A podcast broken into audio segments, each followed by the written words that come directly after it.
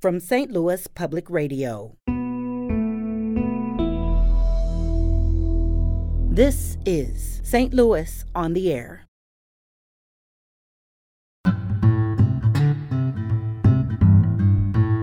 Lot of these kind of Republican priorities dealing with trans girls in sports, dealing with uh, changing the way that racism is taught in schools, uh, initiative petition processes, uh, uh you know, changing that. A lot of those didn't get through, um, and they just ran out of time. And I think the map being what it was was a major impediment to that.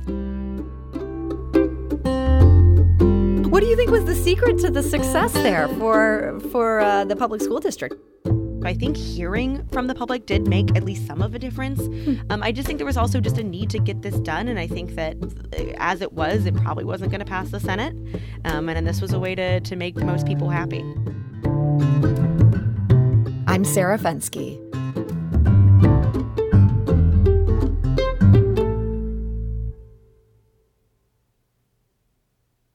Last Friday marked the end of the legislative session in Jefferson City, and it also marked the dashed dreams of a whole lot of lawmakers. Very few bills made it through this year's regular session before the Senate abruptly adjourned Thursday, and that left the House with some limited options on its final day of Friday.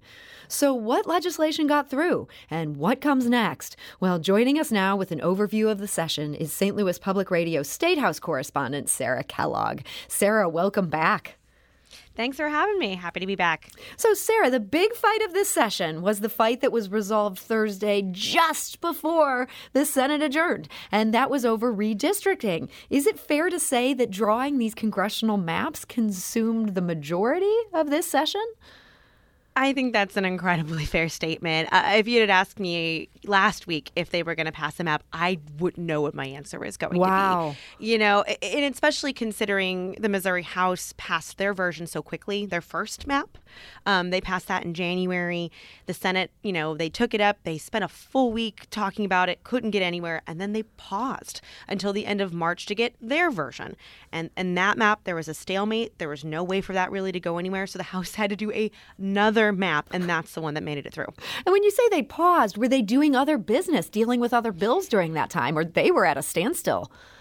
I mean, they were in that pause. I think, you know, uh, Senator um, uh, Minority Leader John Rizzo said, you know, when we're not talking maps, this body works. It really was kind of this kryptonite, as if that was on the table, just little else was going to get done. So that pause did allow the Senate, you know, as as functional as it was this year, uh, you know, to get some things through. And, and bringing up the map kind of the last week might have been a good idea because it mm. wasn't blocking other stuff. So when we spoke to you, and this was like months ago, we were talking, I think, around the time the House passed this map. At that point, the presumption was a six to two map, basically saying the Democrats are going to continue to likely be able to hold the two seats they hold, and the other six parts of the delegation, these are going to be safe Republican districts.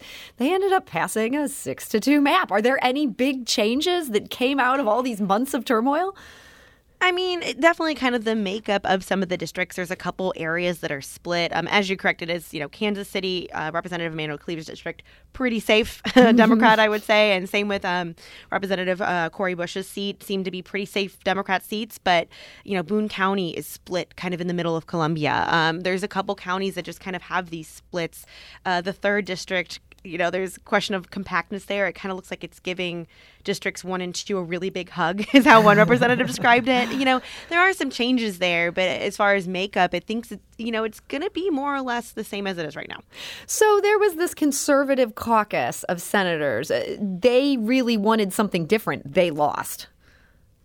Yes, um, they wanted a seven-one map. You know, their opinion is, and their and the and, and you know, honestly speaking, from some of their constituents, their opinion was you know, we have a Republican supermajority in the state. We should use that to our advantage and draw a 7 1 map, which would have, because um, the first district, which is Representative Cori Bush's district, is protected by the Voting Rights Act, mm. you could not mess with that district. That had to be a minority majority district. Now, Manuel Cleaver's district wasn't like that. So it would have essentially split the Kansas City area up into in order to achieve that. But the counter argument was, well, in a really bad election year for Republicans, if you dilute that, that could turn into two seats Democratic eventually. So mm. they didn't get the 7 1 map. Uh, they did get a stronger third, you know, second district because that's another point of theirs was, well, Ann Wagner's district at the time was pretty on the first version of map was pretty vulnerable maybe in a couple election cycles and I think it is stronger, but it's it's still not what they wanted. Okay.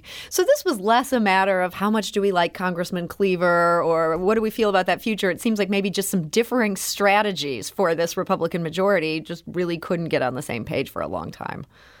Yeah, I think that's a fair assessment. It just you know, conservative caucuses wanted the most conservative map, and and and uh, more of the Republican leadership in the Senate saw it a little differently and said, yeah, it might be immediately Republican, but maybe down the line it wouldn't be. So this so there was just a lot of butting heads. a lot of butting heads. There's the understatement, Sarah Kellogg. So so this map, they have signed off on this. Does this mean now everybody knows what their districts look like? They can just start getting ready for these races that are coming up in a matter of months.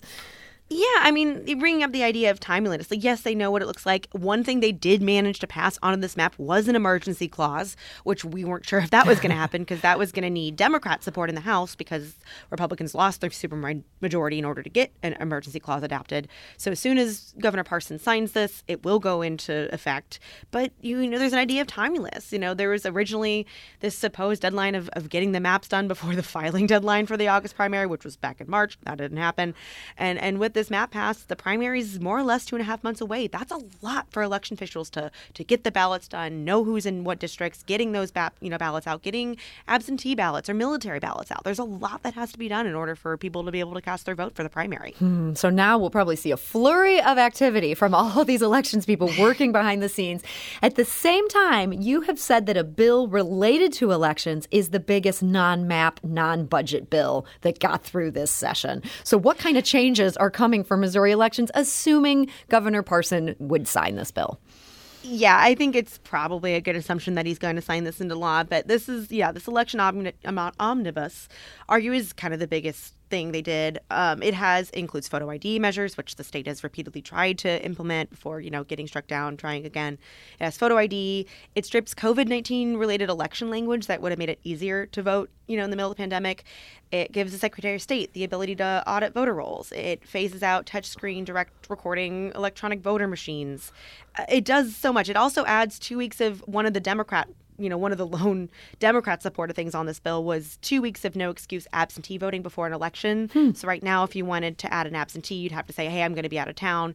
Uh, as as my colleague Jason Rosenbaum says a lot, we already kind of had that system. People just lie because you know what's the where's the accountability of, of that? So now there is a you know, no excuse, which I think will drive more people to do absentee voting. Um, so there's there's just a lot in there. Uh, House Democrats deeply upset uh, over it, really expressing a lot of anger at Senate Democrats for not filibustering it more. To which um, you know, Senate Democrats are like, "There's ten of us. You know, how much mm-hmm. can we do?" And and there might have been an inkling of this was something that the Senate was going to push through no matter what. Okay. And so the House Democrats very upset about this. This bill did this end up being basically a party line kind of uh, approval here? Uh, it was absolutely a party line approval on that one. Uh, I, the vote is not there for me, but it was at least 95 45. Sounds right, but I can't 100% guarantee that was the vote. But definitely uh, no Democrats voted for that. Hmm. So there was also big the there was big debate over the funding for charter schools. St. Louis Public School District very concerned that this could have taken away a lot of money from its coffers at a time when that district is already very much struggling. What ended up happening to that issue? This was truly a huge, it shows kind of how much a bill can change when it goes from one chamber to the other. So when this bill left the House, you know, it was pretty much a partisan bill. It's something that the sponsor, Representative Doug Richey, had worked on for years. And what it does right now, public charter schools are paid less per student than its traditional public school counterpoint, uh, counterparts. Mm-hmm. And so this bill would have used public school funding to make up for that difference. And and from what I was hearing in committee, the legislature had worked with the Kansas City Public School District to kind of come up with an agreement, but then they also applied it to St. Louis public schools without kind of having the same kind of conversations. So there was a lot of just unhappiness over that. I mean, St. Louis public schools were set to lose eighteen million dollars from wow. this, and now instead the the the so when so that was when it left the House, and it came to the Senate, and the Senate worked they worked on this bill, and it emerges something entirely different. It now the state takes up that difference. They made the pie bigger basically. This change is going to cost the state around 62.2 and 74.9 million dollars, but now the state's going to take up that difference in funding for charter schools. So now they're both going to be fully funded in on that um, aspect. And and Kate Grumpy, Grumke, our education reporter, you know, said that's pretty. Uh, you know, both St. Louis public schools and public charter schools are pretty happy with that. Yeah, that seems like a huge victory for the St. Louis public schools. We don't always see lawmakers loving. Uh, oh, how to put it? Not every lawmaker loves St. Louis and its issues. What do you think was the secret to the success there for for uh, the public school district here? I think in part this was a, a, very, very large delegation of St. Louis public school parents. Um, some officials came to the Capitol when they were discussing this bill. Mm-hmm. And I think, you know, some said this is the most we've heard from you on this. And, and there was definitely kind of this reach of a compromise. Before the bill went over the Senate, there actually was an amendment added by Democrats that would have at least delayed this from going to effect for St. Louis public schools for a while. Um, but this change was just so much more. So I think hearing from the public did make at least some of a difference. Hmm. Um, I just think there was also just a need to get this done. And I think that as it was, it probably wasn't going to pass the Senate. Um, and, and this was a way to, to make most people happy. Hmm. So I mentioned earlier the fact that the Senate adjourned very abruptly Thursday, and that kind of tied the House's hands a little bit but not entirely. On the last day, as the House continued to work on Friday, they passed 20 pieces of legislation. I imagine you're still getting your head around what is in these 20 pieces that they pushed through at the last minute. How did things change at the last minute? A whole bunch of questions there. But what stands out to you among the flurry of bills that the House pushed through on that final day?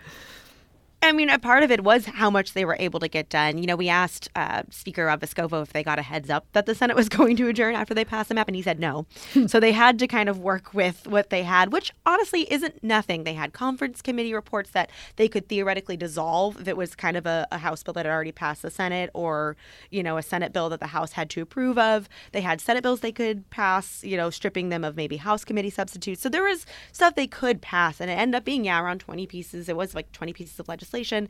Um, two that stand out to me, there is a lot to go through. Um, one modifies hospital visitation policy. So, because of the COVID 19 pandemic, there were a lot of restrictions as to who could visit people in hospitals, you know, at the risk of not spreading COVID 19 more. Mm-hmm. And so this was um, definitely a Republican priority this year, I would say. You know, after the House passed their version, it's called the No Patient Left Alone Act or the Compassionate Care. There's kind of different titles for it. They held a news conference.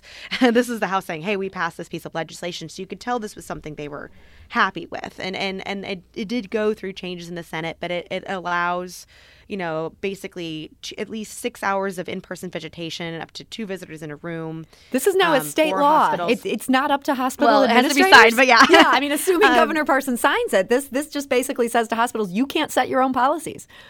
Yeah, and, and part it does, and, and and part of it, uh, the argument was saying that people who were secluded, you know, a lot of these, some of these reps had people who they lost to COVID, and, and saying, you know, if I had had someone, if I had been there, you know, maybe they would have gotten more care, more attention paid to them. It might have saved their life. You know, that's mm. that's a big, you know, if you know what a big what if question that is. But yeah, it does. It makes it changes those. I think it was, and I can't remember the specifics. I know it did go through the Senate, and I think it made it a little more palatable because I'm pretty. I can't remember the exact vote with House Democrats, but it wasn't as unhappy as they were before. Hmm. Um, and then the other big bill that I think that they changed is they passed a bill that establishes a prison nursery program.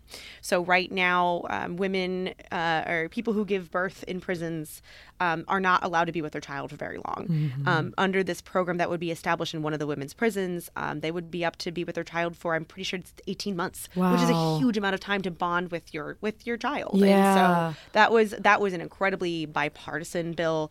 That was something that had a lot of support and, and, and how it will help you know Missourians in general. And so that was that was um, something that passed no problem. Mm-hmm. I don't think there was I think there was one no for it maybe. I mean it was overwhelmingly bipartisan. And honestly, a lot of these bills were bipartisan. There weren't a lot of party line votes on the last day. Mm, interesting. So, one last thing I wanted to ask you about as we have you here today. We talked on this mm. show last week about a bill that would prevent transgender girls from playing on girls' sports teams at any yes. school that receives any state funding, private or public. That had mm. passed the House before the Senate abruptly adjourned. Did that get through? It did not. Um, there was, you know, depending on how you look at it, of how much maps monopolize. And my goodness, we didn't even talk about the budget that they managed to pass, uh, which is like $49 billion that the state's Yeah, going you to have to do. that- a That's a future thing. appearance. Yeah. That's a future appearance. But um, a lot of these kind of Republican priorities dealing with trans girls in sports, dealing with uh, changing the way that racism is taught in schools, uh, initiative petition processes, uh, uh, you know, changing that. A lot of those didn't get through, um, and I, they just ran out of time. And I think the map being what it was was a major impediment to that. So there were some things that definitely didn't cross the finish line for Republicans that Democrats are probably really happy about. So, Sarah, will the legislature reconvene anytime soon? I don't see it happening anytime soon. I think if they had not passed American Rescue Plan Act dollars, um, because that isn't part of the operating budget, you know, normally that could have been a special session. Um, I think we're gonna. See, I don't think we're gonna see them until veto session. Uh, Governor Parson, you know, he told me when I interviewed him, gosh, at the beginning of session, that he doesn't like to call special sessions unless there's a clear goal, and I don't know a priority that he kind of wants to let the legislature have until you know he justified not calling one for um, the for redistricting, saying you know there wasn't a clear goal there. He wasn't really wrong, you know, considering how long it took. Uh, I don't see them meeting anytime soon, but who knows? Me predicting session is uh, I shouldn't do it. Well, I'm glad we just lured you into doing it. But Governor Parson is now in charge. And yeah, he's on the record, not a big fan of, of a whole bunch of special sessions. So it's so mm. interesting to hear about everything that happened in these recent So days here. Sarah Kellogg, thank you for making the time. I hope after this you can take just a little bit of time off here. Uh, yeah, that's the plan. At least a couple days. I've earned a couple days in comp time, and and uh, definitely ready to to not think about politics for at least like a day. Well, we hope you enjoy that one day of not thinking about politics. and Sarah is St. Louis Public Radio's State House correspondent. This is St. Louis on the Air on St. Louis Public Radio.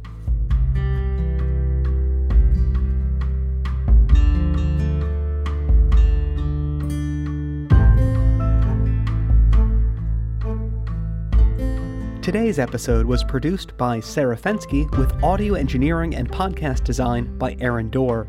Our executive producer is Alex Heuer. St. Louis on the Air is a production of St. Louis Public Radio. Understanding starts here. Do you find yourself regularly listening to episodes of St. Louis on the Air? Suggest us to a friend you think might enjoy our conversations. And leave us a review and rating on Apple Podcasts on the App Store. It's the simplest way to help people discover our show. Thanks.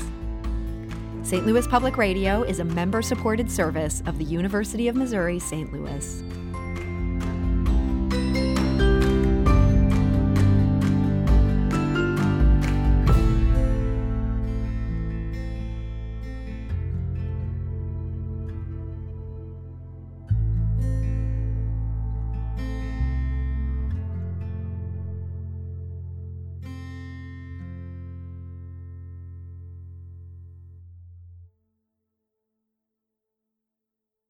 Support comes from the Missouri Forest Products Association.